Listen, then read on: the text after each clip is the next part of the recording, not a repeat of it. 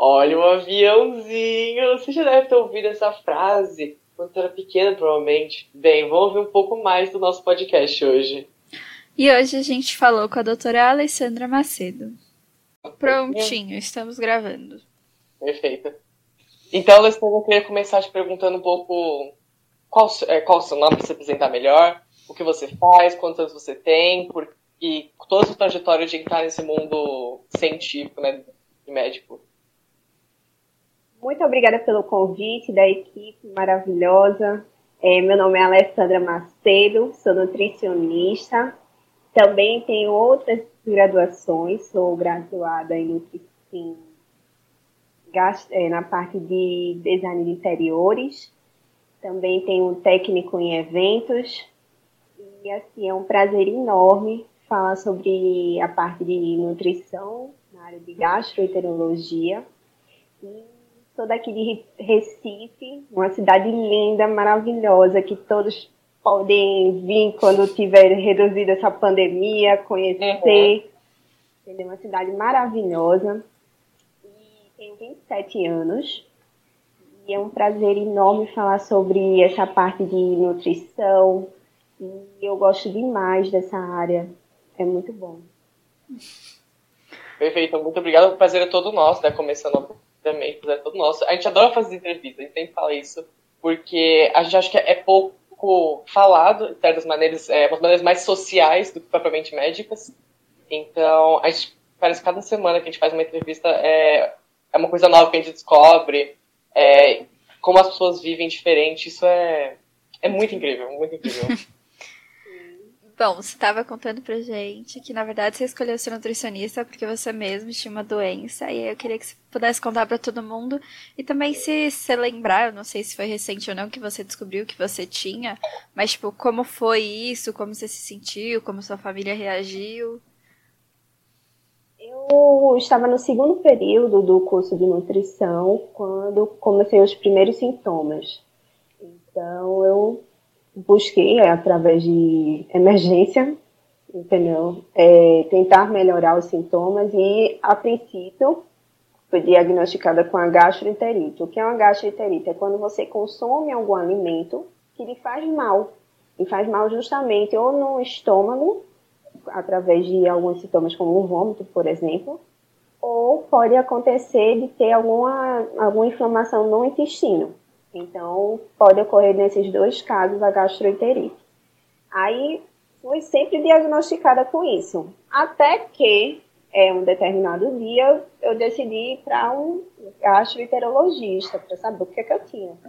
Então, foi feita a endoscopia e fui diagnosticada com é, intolerância à lactose. Eu digo, opa, então já resolveu meu problema já estou tranquila, então eu fiz toda a restrição com relação ao, uso né, de produtos com lactose e nada de resolver. Então, minha saga com relação a idas aos, hospitais é, foi bem intensa, durou mais ou menos um ano. Então, também as idas a médicos gastroenterologistas super conhecidos, renomados, e foi bem difícil porque ninguém sabia o que eu tinha. Eu pensava a princípio que era um câncer, né? Porque cabelo caindo, magra, é, não conseguia comer direito, tudo isso. Todo paciente que tem doenças inflamatórias intestinais sente, aconteceu comigo. Até que um dia eu fui para um médico indicado por uma amiga da minha mãe, que ele é bem é, conhecido na minha cidade, e foi quando ele diagnosticou. Aí eu parei e perguntei, o que é isso? Entendeu? Que doença é essa? Foi uma série de questionamentos. Então, eu comecei por conta própria, já que eu estava na área de nutrição, tinha conhecimentos de vários profissionais de saúde. Então, eu comecei a pesquisar, a ler a respeito, mas nada cogitando ir para essa área, só questão de autoconhecimento.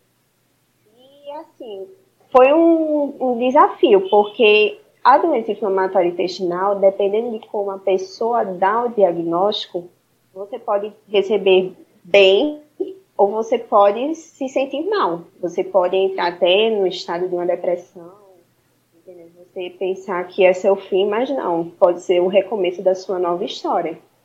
Basta você saber como você olha essa situação. Então eu fui com, com esses profissionais, enfim. E assim, a princípio, quando eu me formei, não, não estava indo para essa área, eu estava indo para a parte de materno infantil.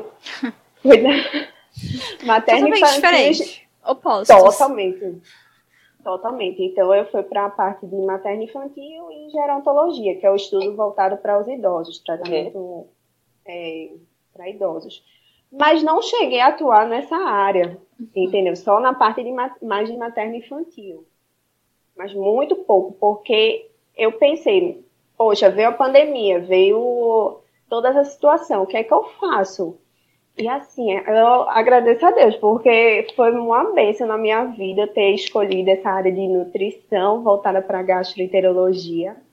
Pude conhecer é, pessoas de vários estados que têm a mesma doença que eu, é, poder, através do meu conhecimento, da minha experiência pessoal e profissional, ajudar a vida de várias pessoas.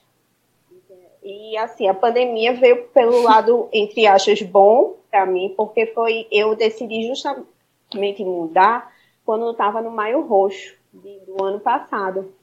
Então, eu desenvolvi vários eventos online na minha página foi a partir dali que eu fui começando a ser conhecida nessa área.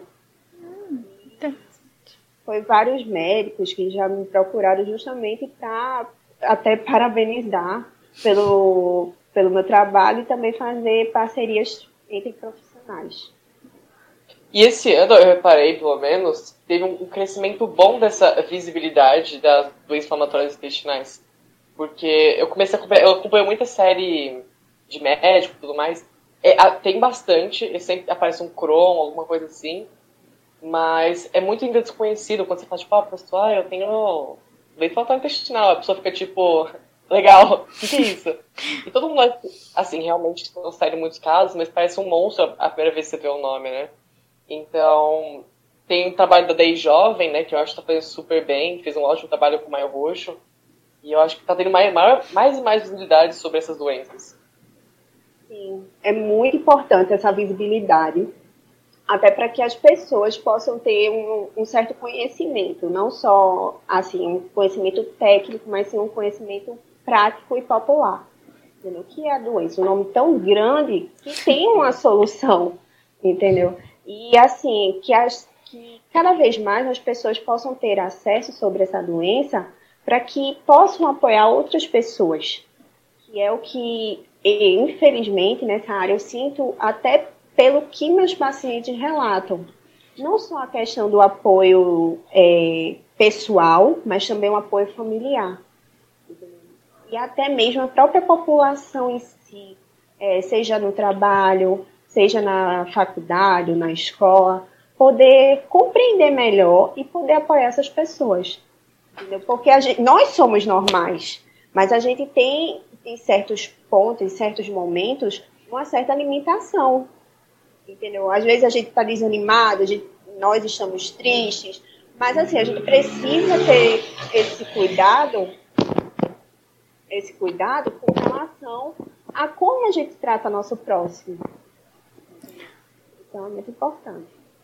Você estava falando quando você foi contar, quando você descobriu que você tinha retocolite ulcerativa, foi só no segundo ano de faculdade. Eu achava que tinha sido isso que tinha te levado para ir para nutrição. Mas então, o que que te levou para ir para nutrição? Bem, foi o seguinte, eu tinha uma amiga minha que ela estava fazendo curso de nutrição.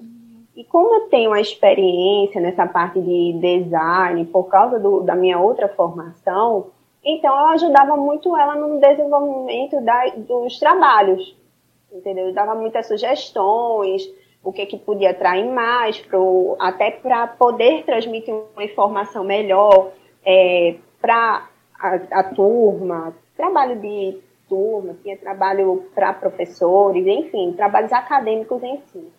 Então, foi através dessa, muita conversa, ela me mostrando materiais, e aí foi despertando o interesse, entendeu? E aí depois eu pensando, refletindo se realmente valia a pena, eu comecei a ler sobre o assunto em si, entendeu? Pesquisar na internet como era a área, perguntava para ela também, já que ela fazia estágio, como era, tudinho. E aí foi que começou meu, o, a plantar a semente da área de nutrição. Ai, que legal. E Alessandra, eu queria te fazer uma pergunta para já começar a dar essa entrada. É, vou começar, acho que pelos, principalmente adolescentes, mas adultos também, crianças que têm DI. É, como é que você acha que elas encaram essa perda de peso muito elevada e depois de um tratamento, um ganho de peso, sabe? Como é que eles lidam com. Ah, é, é, como é que eu posso explicar? Tipo, eles sempre se sentiram muito magros e depois eles se sentem muito gordos ou acima do peso.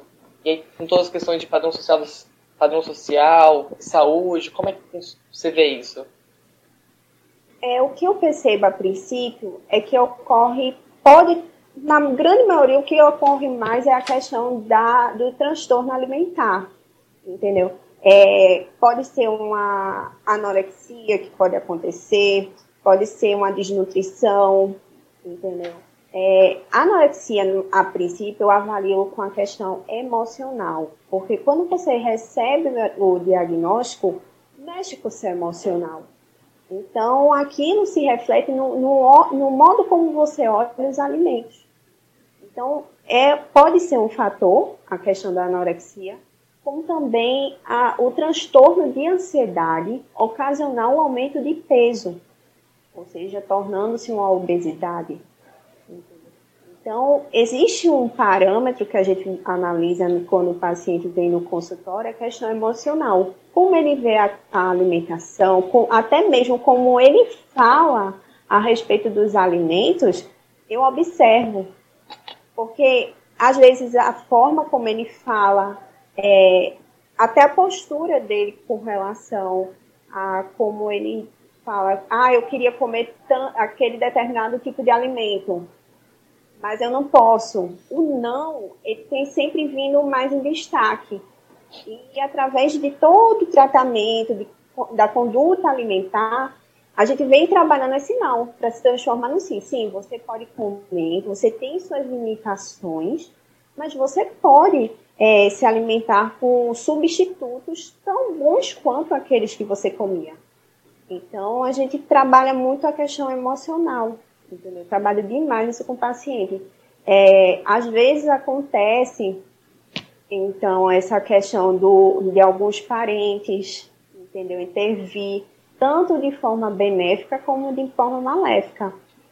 Existe, assim, também a questão do, do apoio, da rede de apoio, tanto do apoio dos pais, como também do apoio dos irmãos, da família de modo geral e também dos amigos, que é muito importante com relação ao como o paciente vai se alimentar. Tem muito esse aspecto. Falando nisso, em questão de criança, você acha que é muito mais difícil? Porque, querendo ou não, a criança não sabe o que é bom e o que é ruim para ela.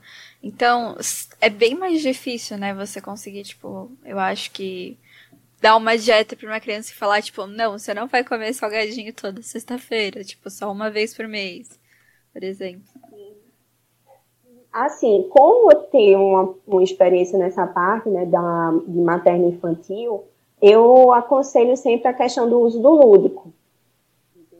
Usar o universo daquela criança a favor de algum objetivo que a gente tenha. Existem alimentos no mercado que auxiliam muito com relação a isso é, salgadinhos que são substitutos daqueles famosos salgadinhos do mercado, entendeu? Que eles são bons, entendeu? Saudáveis e que não vai ocorrer nenhum tipo de risco para a criança. Entendeu? Então a gente usa o método, o método lúdico para poder a gente tratar o paciente. Como é o método úrico? Lúdico. Lúdico. Lúdico. É utilizar, por exemplo, super-heróis, princesas, entendeu? A gente utilizar frutinhas felizes, entendeu? Mostrar materiais ilustrativos, É, questão de colorir, entendeu? Também é, pegar os desenhos coloridos e explicar para a criança, olha, tem que ser desse jeito, mas, mas você vai ter tanta força, feito super-herói e tal. Enfim, existem umas, umas estratégias que a gente utiliza. Tipo, a Supergirl ela é forte sim porque ela come vegetais. Supergirl assim, ela, ela tem uma dieta regrada. Então é mais ou menos isso de brincar com a criança pra entrar no mundo dela, né? Isso, exato. Até para não tornar-se um momento tão tenso, que é até o diagnóstico, uma, uma coisa tão pesada e tão traumática. E aí, voltando uma questão assim de imagem corporal. Como você acha que a imagem, dos adolescentes? Porque eu vejo muito agora, principalmente nas mídias, essa questão de é, peso e saúde. Formato de corpo e saúde. Principalmente essa relação que as pessoas estão batendo muito na tecla ultimamente. Sim, o que, é que acontece? Eu percebo muito que a influência da mídia é muito grande. Mas eu tento, quando chega um paciente jovem para eu atender, a, diz assim, ah, eu quero ganhar peso, eu quero hipertrofiar, ou se não, quero perder peso. É, eu sempre falo o seguinte, você é perfeito, você é maravilhoso, maravilhosa, você não precisa ser um rótulo entendeu? Você precisa se tratar, cuidar de dentro para fora, entendeu? É o que precisa ser pregado por não somente pelos nutricionistas, mas todos os profissionais de saúde é isso, é incentivar a se amar, as pessoas a se amarem do jeito que elas são. Se é necessário emagrecer para ter uma melhor qualidade de vida, a gente vai incentivar, vai fazer metodologias justamente para se tornar algo mais leve e não tão pesado como as influências sociais têm feito. Se for necessário é, ganho de peso, a gente vai buscar estratégias para poder melhorar é, essa questão do, de melhorar a questão do peso, melhorar o bem-estar, sem haver esse, essa questão em volta. Melhorar, como eu disse, de dentro para fora tirar essa ideia de que magro e saudável é sinônimo, né? Você acha que existe, tipo, um preconceito com relação ao nutricionismo por causa desse padrão de estética? Tipo, ah, não, eu vou pro nutricionista só porque eu quero emagrecer, ou algo assim. Você vê isso muito ou você acha que não existe tanto? O que existe é uma rotulação com relação ao profissional de nutrição que nutricionista é justamente para emagrecer ou para ganhar de peso. Nutricionista vai muito mais além do que um rótulo. Nutricionista vai cuidar da sua saúde, de prevenção, evitar riscos com relação a doenças de coração, evitar riscos de é, desequilíbrio do intestino, porque o desequilíbrio do intestino, por exemplo, ele prejudica o funcionamento do cérebro, ele prejudica o desenvolvimento de hormônios, prejudica a questão da absorção de vitaminas e minerais. Então, o nutricionista vai tratar isso. E também pode tratar a questão emocional, que tem a parte toda que a gente aborda no consultório, a questão de nutrição comportamental. É entender o paciente como uma, um, não com a relação barreira, né, que a gente sempre no consultório tem a mesa como barreira com relação ao paciente, mas sim o paciente entender que a gente deve ser próximo, deve ser unido a ele. E, e sempre incentivar ele a melhorar a saúde dele, tanto física como psicológica, quanto emocional, melhorar ele como um todo. Então, o nutricionista, ele é para isso. Não simplesmente para ganho ou perda de peso. Uhum.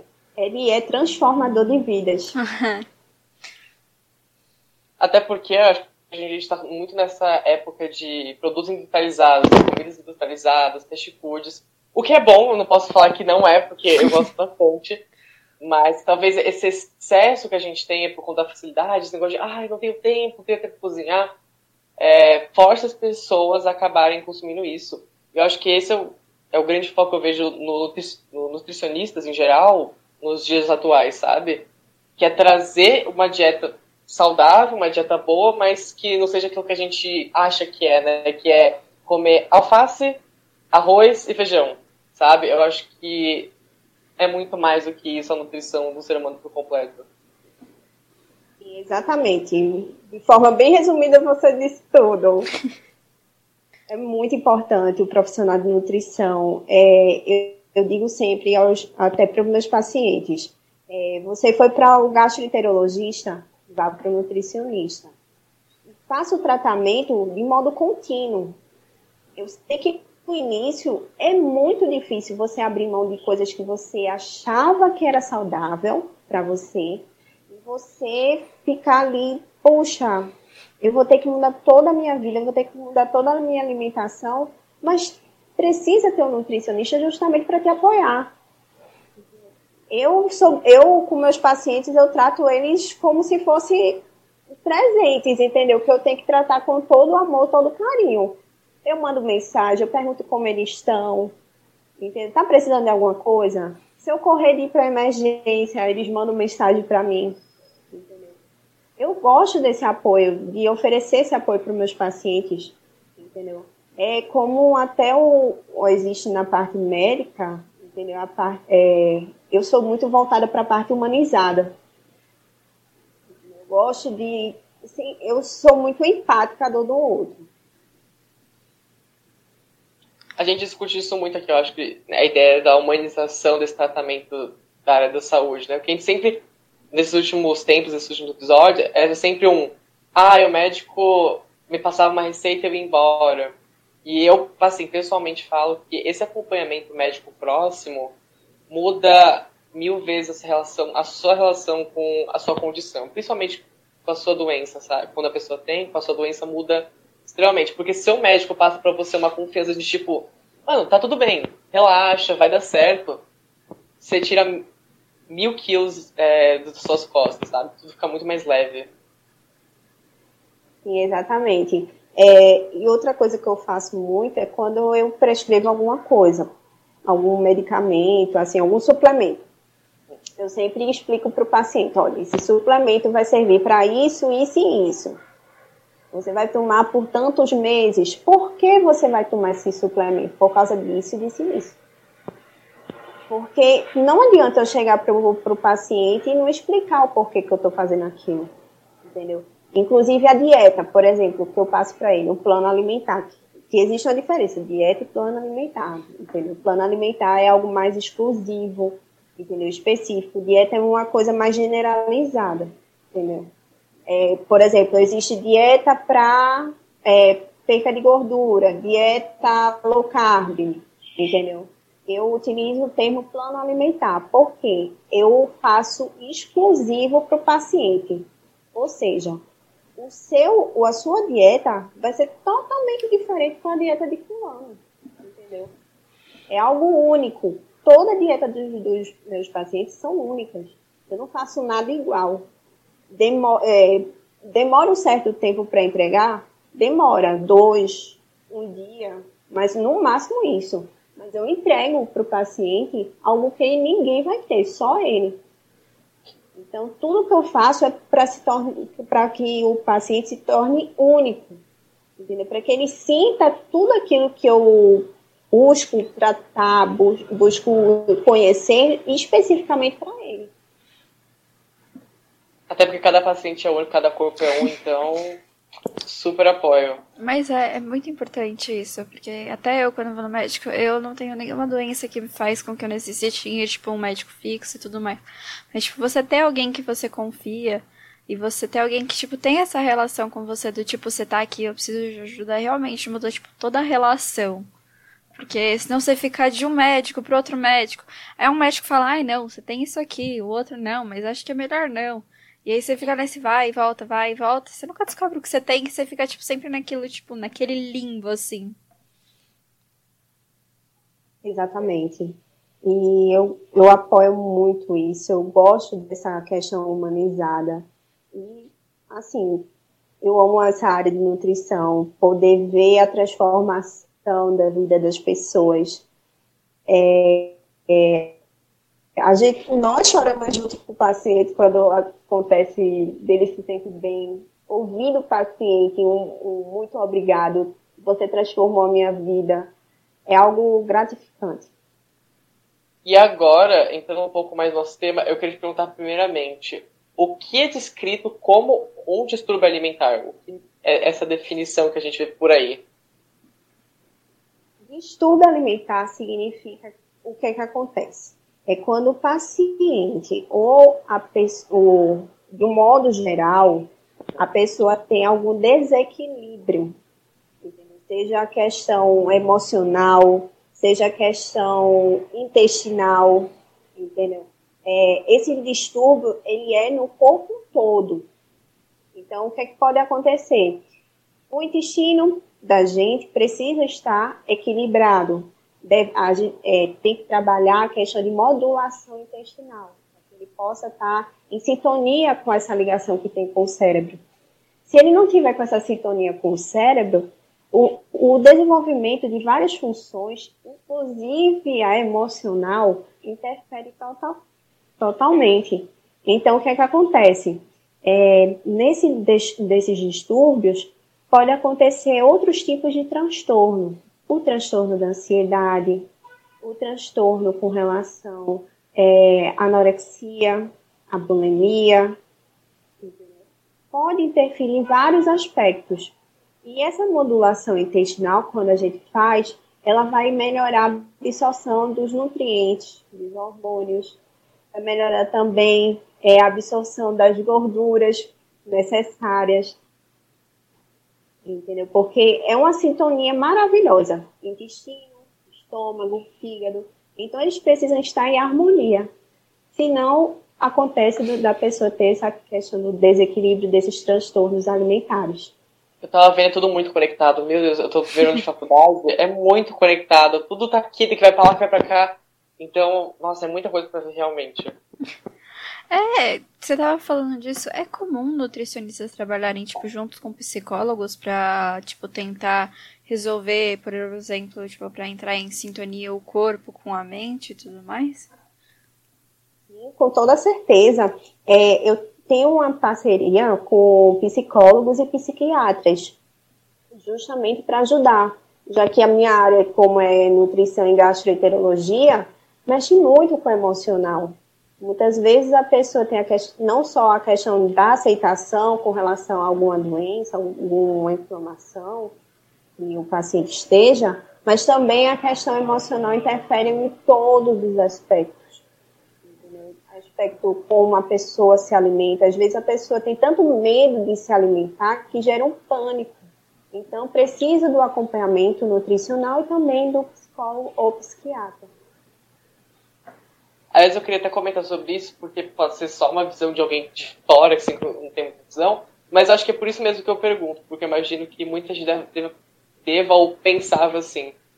É, essa questão da anorexia, principalmente da anorexia e da bulimia o tabu em torno delas, o que é realmente anorexia e bulimia. Porque muitas vezes é, é, falado que é o mimimi, é a frescura de não querer comer. Então, eu queria entrar um pouco mais nesse assunto de como é que funciona, principalmente depois, se você explicar um pouquinho de como são os distúrbios e as doenças, é, como é que, qual é o papel do nutricionista nisso tudo? Certo. A anorexia, ela ocorre quando a pessoa não consegue ver o estereótipo dela, como ela realmente é. Então, o estereótipo que eu quero dizer é o seguinte: ela pode ser magra, mas ela se vê gorda. Entendeu? Então, o que é que acontece? Nesse caso da anorexia, a gente trata primeiro a questão nutricional, porque muitas vezes esse paciente tem a de, é, anorexia. Então, a gente trata primeiro a questão de melhorar a alimentação, é, a gente associa. É um trabalho literalmente multidisciplinar, entendeu? Então, a gente trata a questão ao redor né, de, do médico, é, se precisar, a questão de psiquiatra, tem a questão do psicólogo. É, no caso da alimentação, a gente trata principalmente a questão é, alimentar, as vitaminas, a gente faz avaliação se estão precisando de fazer algum tipo de suplementação, que obviamente precisa, mas precisa também tratar de dentro para fora. A questão intestinal, a questão hormonal. Então, é tudo que vai, vai ser uma equipe que vai ser montada justamente para tratar esse paciente. Já no caso da bulimia, é uma coisa mais específica. É, é, pode estar correlacionado a questão da anorexia também com a bulimia, mas a bulimia pode ser também ligada à, à questão de como você vê o todo, entendeu? É a questão também quando você observa à sua volta alguma situação familiar, pode ter correlação, tanto a anorexia quanto a bulimia. É, às vezes é a questão familiar, às vezes é na faculdade que sofre alguma coisa, está é, muito correlacionado a isso. Então, existem esses aspectos que tem que ser avaliado. Mas a nutrição, ela vai ajudar plenamente a melhorar a visão do paciente com relação aos alimentos. É necessário ter esse apoio do nutricionista nesse momento tão delicado da vida dessa pessoa. E a bulimia seria definida como o vômito forçado? Isso. Eles estão bem. É porque, assim, tanto a anorexia como a bulimia, eles podem é, ser relacionados ao vômito, entendeu? Uhum. Então, eles estão bem correlacionados.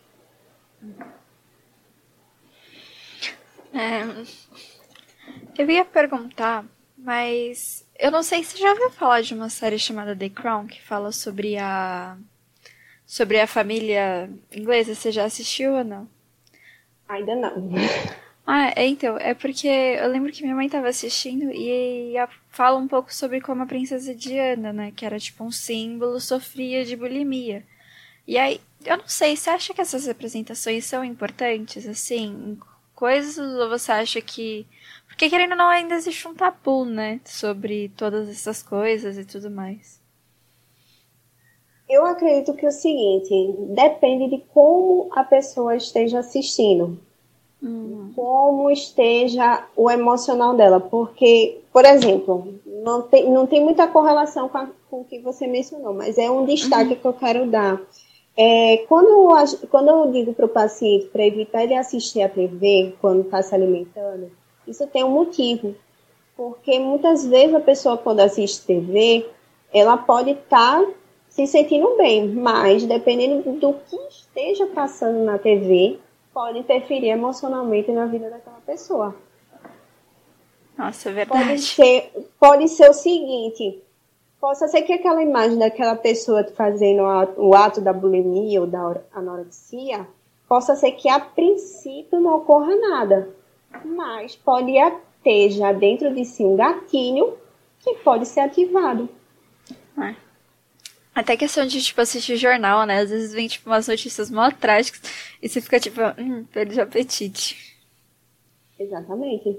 O cérebro é uma máquina, entendeu? Aliás, eu ia para um outro lado, mas agora eu quero perguntar sobre isso.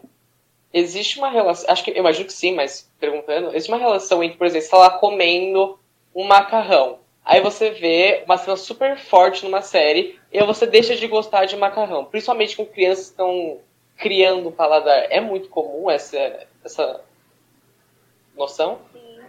Sim, tem a questão bastante relacionada ao emocional, ao cérebro, ao que você vê.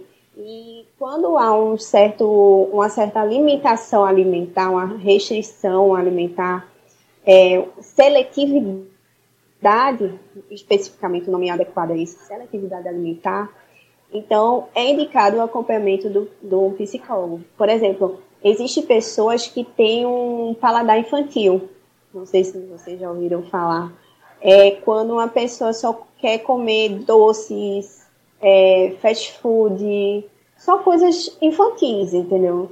Então, existem tratamentos tanto do acompanhamento nutricional como do acompanhamento psicológico, justamente para tratar essas pessoas. Da mesma forma acontece, por exemplo, quando uma pessoa é, tem, faz a introdução alimentar. A criança, quando chega aos seis meses, fazendo introdução alimentar. Então, o que é que acontece? Quando a, os pais limpam muito a papinha quando está na boca, não deixa a criança tocar no alimento, isso é uma, um, um, gatilho para que a criança não coma adequadamente quando ela estiver mais grande.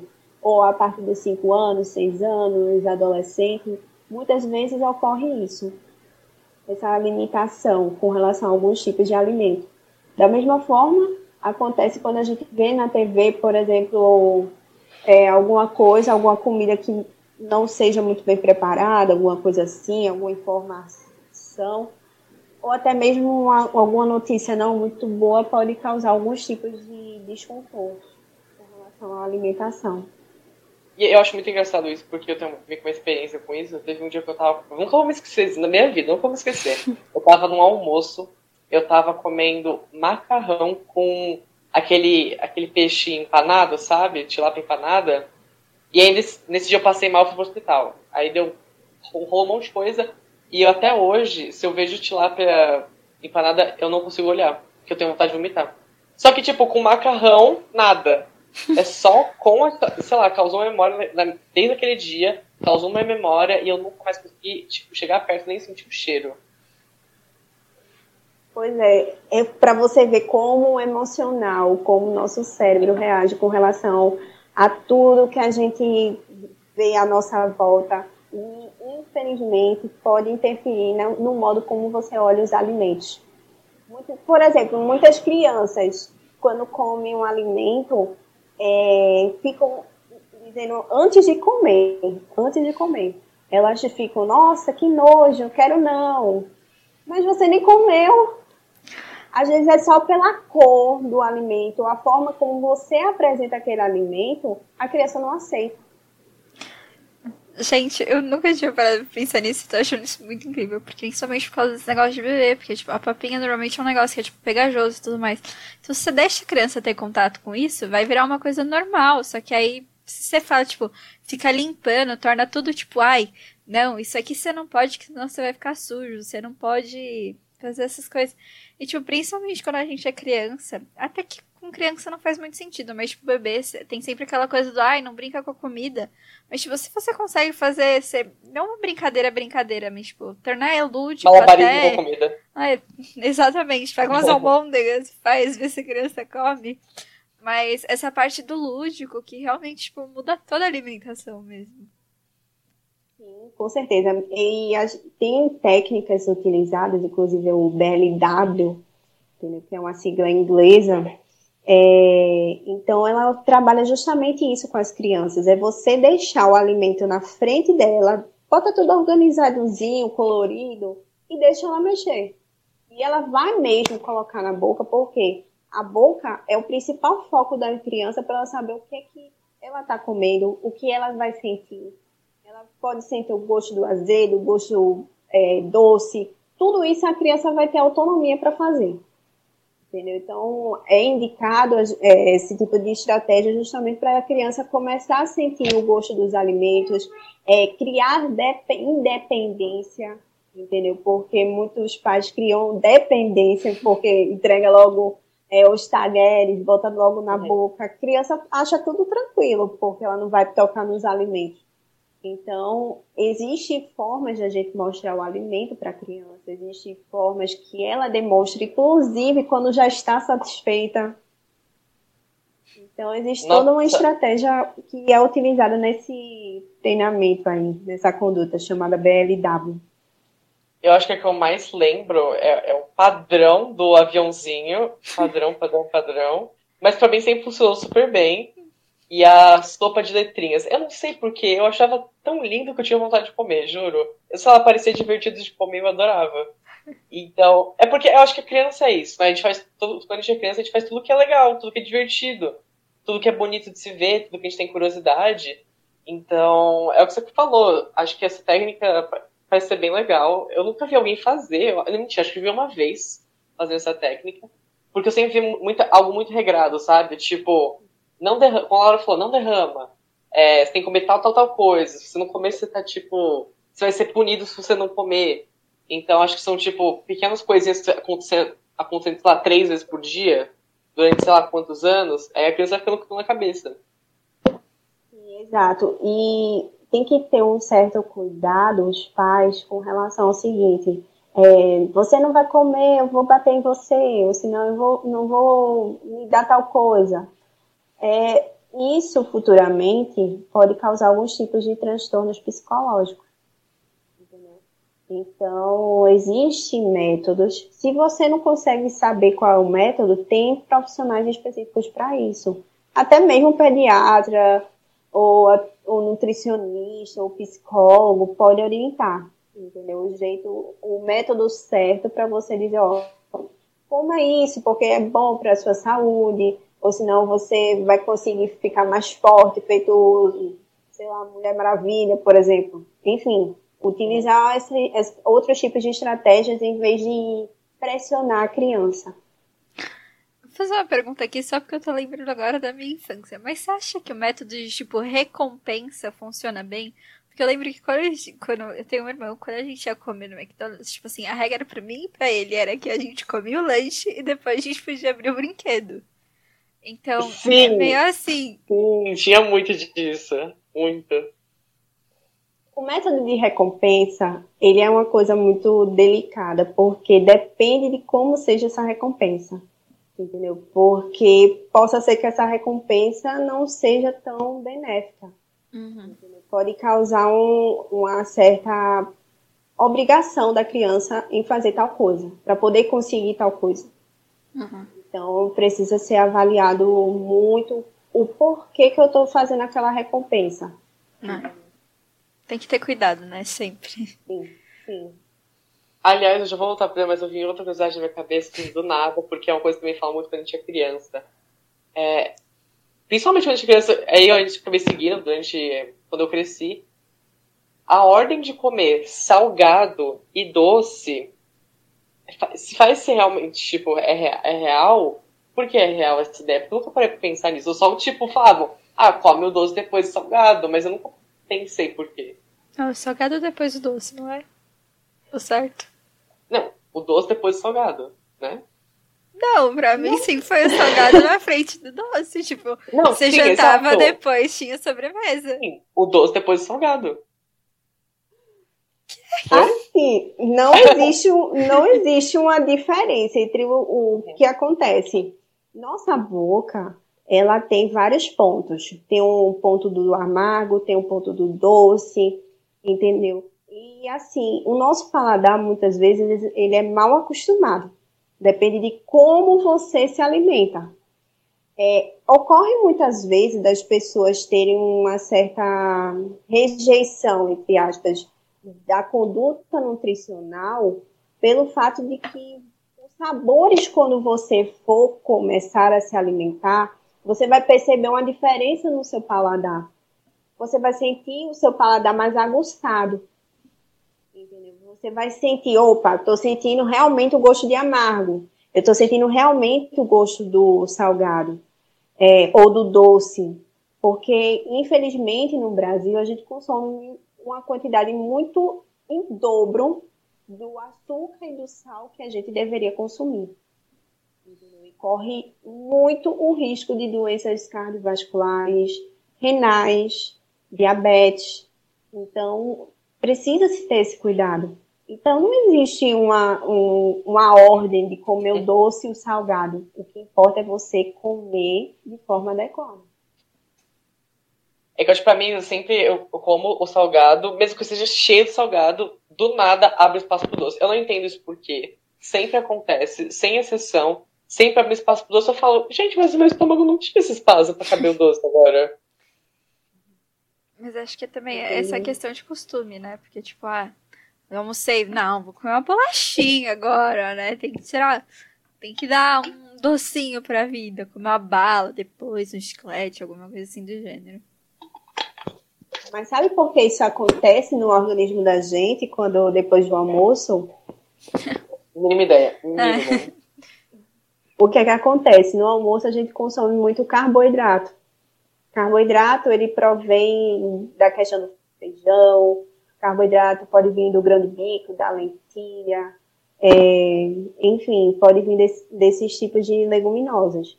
E assim, o que é que acontece? Junto com o, feijão, o arroz, entendeu? Seja o arroz integral ou o arroz branco, junta os dois e o que, é que acontece? A gente consome uma quantidade muito alta. E essa quantidade alta não consegue É, porque o carboidrato nada mais é do que um açúcar. O açúcar ocorre uma quebra no nosso organismo para poder absorver. E essa quebra, ela vai, em vez de ela acontecer é, lentamente, ela ocorre de vez. Por isso que a gente precisa muitas vezes de comer açúcar depois do almoço, justamente para poder equilibrar ele no organismo. E assim, o que, por que isso acontece, desse, desse aumento muito rápido do, do açúcar? Porque consumimos muito rápido. A forma como nós mastigamos os alimentos faz com que isso ocorra. Então, preciso se ter esse cuidado quando a gente se alimenta, a questão da respiração, a questão do, de você sentir na sua boca os alimentos.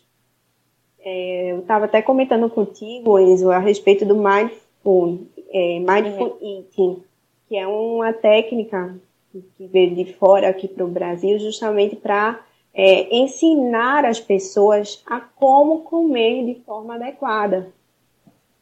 Colocar o alimento na boca, sentir o gosto amargo, fechar os olhos, sentir o gosto do doce. Entendeu? Tem toda uma avaliação é, emocional, psicológica e alimentar. O que falta nas pessoas é isso. É você comer olhando para a comida, ver que aquele alimento você fez ou que você gosta. Entendeu? Então, são esses pontos que tem que ser observados. Essa apreciação, essa calma de comer, né? Isso. Já teve vezes que na escola eu almocei em 10 minutos, eu acho. Menos até, eu comi muito rápido, fui pra aula e vamos que vamos. São essas coisas que a gente sempre dizem, né? Que a gente tem que pensar mais, tem que, tipo, mastigar uhum. mais. Porque, tipo, normalmente você mastiga duas vezes, pronto, desce.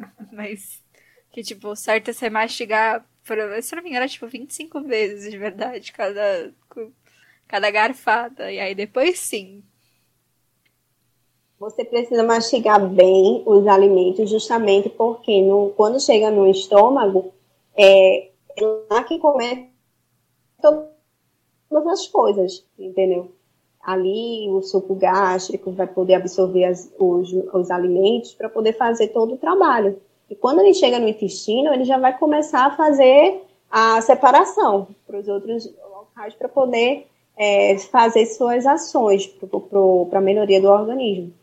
E além disso, é, ocorre muito o erro das pessoas tomarem é, líquido durante o almoço o líquido durante o almoço, além de aumentar o estômago, de, de, tal forma que prejudica a absorção de vitaminas e da função dos ácidos que existem no organismo, principalmente no estômago. Eu consegui tirar. Eu tenho orgulho disso. Eu consegui tirar há mais de, acho que um ano e meio, quase dois anos, consegui tirar. E foi muito difícil. Eu nunca pensei que isso foi uma das coisas mais difíceis que eu já fiz, porque eu tava tão acostumado assim, eu, eu, não tomo refrigerante, né? Então eu só tomava suco. E, mano, to, almoço, janta, café da manhã. Suco, suco, suco. E aí eu vi esse negócio, sabe? Alguém falou, ah, faz mal comer e, bebe, e beber ao mesmo tempo. Eu falei, ah, o que custa, né? O que custa? e aí eu, eu lembro que aí eu fazia tipo assim, um dia sim, um dia não. Um dia sim, um dia... E hoje em dia eu. Em nenhum lugar eu tomo, nenhum lugar. Gente, eu ainda tô no caminho, viu? Também tô na dificuldade por enquanto. A gente até tava conversando outro dia aqui sobre isso, que tipo, eu fui recentemente numa nutricionista, ela até brincou que, tipo assim, ah, é uma lipoaspiração de graça. Porque realmente faz mal e acho que, tipo, diminui um pouco da barriga, porque também tem o inchaço do estômago que expande. Então, só que eu ainda tô no caminho, porque eu, eu sinto uma falta tão grande de tomar um suco ou uma água, assim, quando eu tô comendo. Eu fico tipo, não, só um pouquinho. Mas tô no caminho. Aos poucos você vai conseguir. Aos poucos, tudo aos poucos. Porque não adianta você fazer com ansiedade e quando vem no caminho, você ocorre o, o efeito inverso. Você é. consome o dobro, você faz o dobro. É aos poucos. E aí você consegue o recomeço, inclusive nesse aspecto. Agora, acho que uma pergunta meio que final, assim, é, em relação a todo esse assunto da, da anorexia, da bulimia, e acho que esse aqui eu não vou acertar o nome, então depois me corrige. Porque acho que tem um nome, mas eu não lembro, que é transtorno é, alimentar compulsivo, acho que é o nome. Qual é a linha que a pessoa. Qual o seu, meio que seu conselho dessa linha que a pessoa para e pensa? É, eu preciso meio que tratar isso, sabe? O que sai do normal. Porque muita gente fala assim, ah, eu só não quero comer porque hoje eu não quero. E aí acaba sendo, na verdade, uma outra questão. Ou, ah, hoje eu tô me sentindo gorda, na verdade eu sou magra, mas isso é só é uma coisa normal. É, eu como muito, mas é por conta da minha ansiedade. Então, qual é o ponto que a pessoa vê e fala, ah, vou buscar um tratamento? Quando o paciente, por exemplo, chega para mim e ele tem esse, esse quadro, eu observo muito a questão emocional. Eu observo, começo a perguntar sobre a questão familiar, que está muito correlacionada, o modo como a pessoa se vê, entendeu? Que está bem correlacionado, porque assim, meu público em si é mais voltado para essa parte de gastroenterologia. Então, dores no intestino, doenças do intestino, é, doenças do fígado, é, doenças do estômago, enfim, essa parte toda, entendeu? Até refluxo, enfim, essas coisas todas. E quando chega pacientes que têm algumas dessas doenças e têm correlação a isso, é um trabalho mais intensificado. Inclusive, indico o acompanhamento psicológico. Porque muitas vezes uma compulsão alimentar, ela não é só a questão alimentar. Ela está correlacionada a alguma frustração, alguma, algum trauma que aconteceu na vida dela. Então, a gente trabalha de modo multidisciplinar. Justamente para ajudar essas pessoas. Não só bulimia, anorexia, é, transtorno de ansiedade, a gente trata dessa forma. Então, todas essas pessoas que chegam no, no, no ambiente de consultório, por mais que seja online, mas a gente conversa e avalia esse aspecto. A gente trata da parte alimentar, a questão de analisar é, como ele está se vendo é, com relação a, aos alimentos, como está o, o, recordatório né, com relação a toda a alimentação dele anterior à consulta. A gente vai orientar ele a melhorar a alimentação. Então, existe um trabalho contínuo, porque o, o tratamento nutricional não é só em uma consulta. É um trabalho que dura mais ou menos aí uns cinco, seis meses. Entendeu? Muitas pessoas pensam, ah, só, é só ir para um nutricionista fazer aquela dieta e pronto. Não. Uma dieta em média é o quê? Uns 30 dias, para 20 a 30 dias para o paciente. Então a gente precisa de fazer com, principalmente com esses pacientes, é um tratamento contínuo, multidisciplinar. Aliás, até lembrei de uma pergunta agora aqui, em relação a pacientes gastroenterológicos, que seria essa que, principalmente a questão, porque a gente sabe que gastrite, às vezes inflamatórios intestinais, refluxo, muitas vezes são causados pela ansiedade. Nem, às vezes é tipo uma pequena coisa que aconteceu no dia e acabou desencadeando todo um processo. Então eu queria que falasse um pouco sobre isso, é como é que é lidado, eu, como você comentou, eu sei que tem essa questão onde você pergunta então, o emocional da pessoa mas como é o melhor lidar com essa questão de ansiedade e dores? É. No caso dos, das pessoas que têm alguma doença, alguma inflamação gastrointestinal, a gente trata da parte do intestino, que tem tratamentos específicos para o intestino, e a gente trata o foco, entendeu? Então, é um trabalho que a gente vai montando quebra-cabeça para poder se tornar uma junção perfeita. E os alimentos estão aí para mostrar que são importantes para as pessoas. Não é a, é a gente incentiva muito a descascar mais e desembalar menos.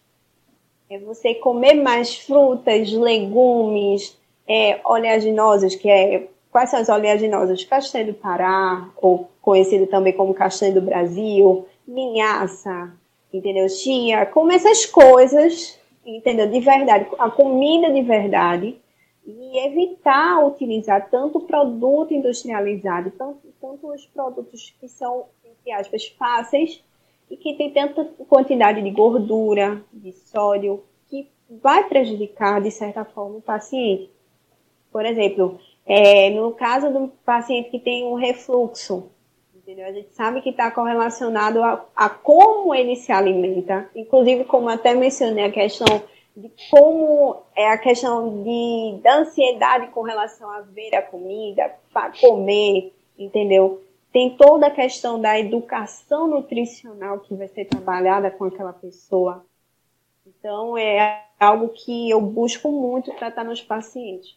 É a questão educacional, é ouvir, que é importante ouvir o paciente. Então, tem todos esses aspectos que a gente trata. Se for necessário, encaminham para um outro especialista. E é importante que eu tenho, o que eu tenho essa questão de ter uma equipe por trás, entendeu? Justamente para é, encaminhar, ó, fulano, estou mandando tu para esse paciente, entendeu? Que vai fazer toda a diferença na, sua vida e na sua história. Bom, acho que agora a gente já vai para as nossas perguntinhas finais, que a gente sempre faz. E a primeira delas é se você tem alguma música que você gosta, que faz parte da sua trajetória, que você simplesmente só gosta de ouvir porque você descobriu na semana passada, então ela tá fixa na sua cabeça. Nossa, tem tantas. Eu tenho um, uma listinha, entendeu? Que eu boto até pra relaxar, uhum. entendeu? Inclusive, quando eu faço minhas dietas para os pacientes, né? Eu sempre boto essas músicas justamente para é, estimular, entendeu? Então, tem uma música de Gabriela Rocha, Cuida de Mim. Eu acho incrível. Se vocês ouvirem, assim, é uma sintonia que com Deus que eu faço para poder mostrar, através desse conhecimento, que a pessoa pode ter força, a pessoa pode ter fé, entendeu? A pessoa pode recomeçar, transformar então, eu busco muito isso em transmitir para os meus pacientes. Quando eu faço meu, os, as, os planos alimentares, as orientações, eu medito muito nisso. Aliás, qual é o seu estilo musical favorito? Você tem algum assim específico, você acha? Talvez um MPB? Não sei. Por incrível que pareça, eu gosto de um rock. Um rock. É. Mas é, rock mais rock pesado ou mais leve? Não, o rock mais tranquilo, entendeu? Eu gosto mais do instrumental, de uma bateria. Uhum. eu gosto também do, do universo gospel também. Interessante. E a nossa segunda perguntinha é se tem alguma frase que te inspira, alguma frase que alguém te falou, que você usa de mantra, ou algo que você gosta mesmo, que alguém um dia te falou, e você fala, hum, interessante. Tipo essa da embalagem, que eu gostei bastante, aliás. Eu, eu acho muito legal. Eu utilizo muito a frase que eu até eu coloco nos meus materiais, entendeu? Que foi algo que eu desenvolvi essa hum. frase e que serve tanto para mim quanto para as pessoas. E é a nutrição pode ser o recomeço da sua história a mudança da vida, né? Tem a outra, né, que eu coloco, tanto essa como tem outra, que é nutrindo para novos recomeços. A gente, uhum. a gente coloca as duas, qualquer coisa, então, porque as duas são ótimas. Elas têm basicamente o mesmo sentido, mas as duas são ótimas, Sim. assim. Acho que é isso, então. Okay. E nunca se esqueça, seja e crie a sua própria sinfonia.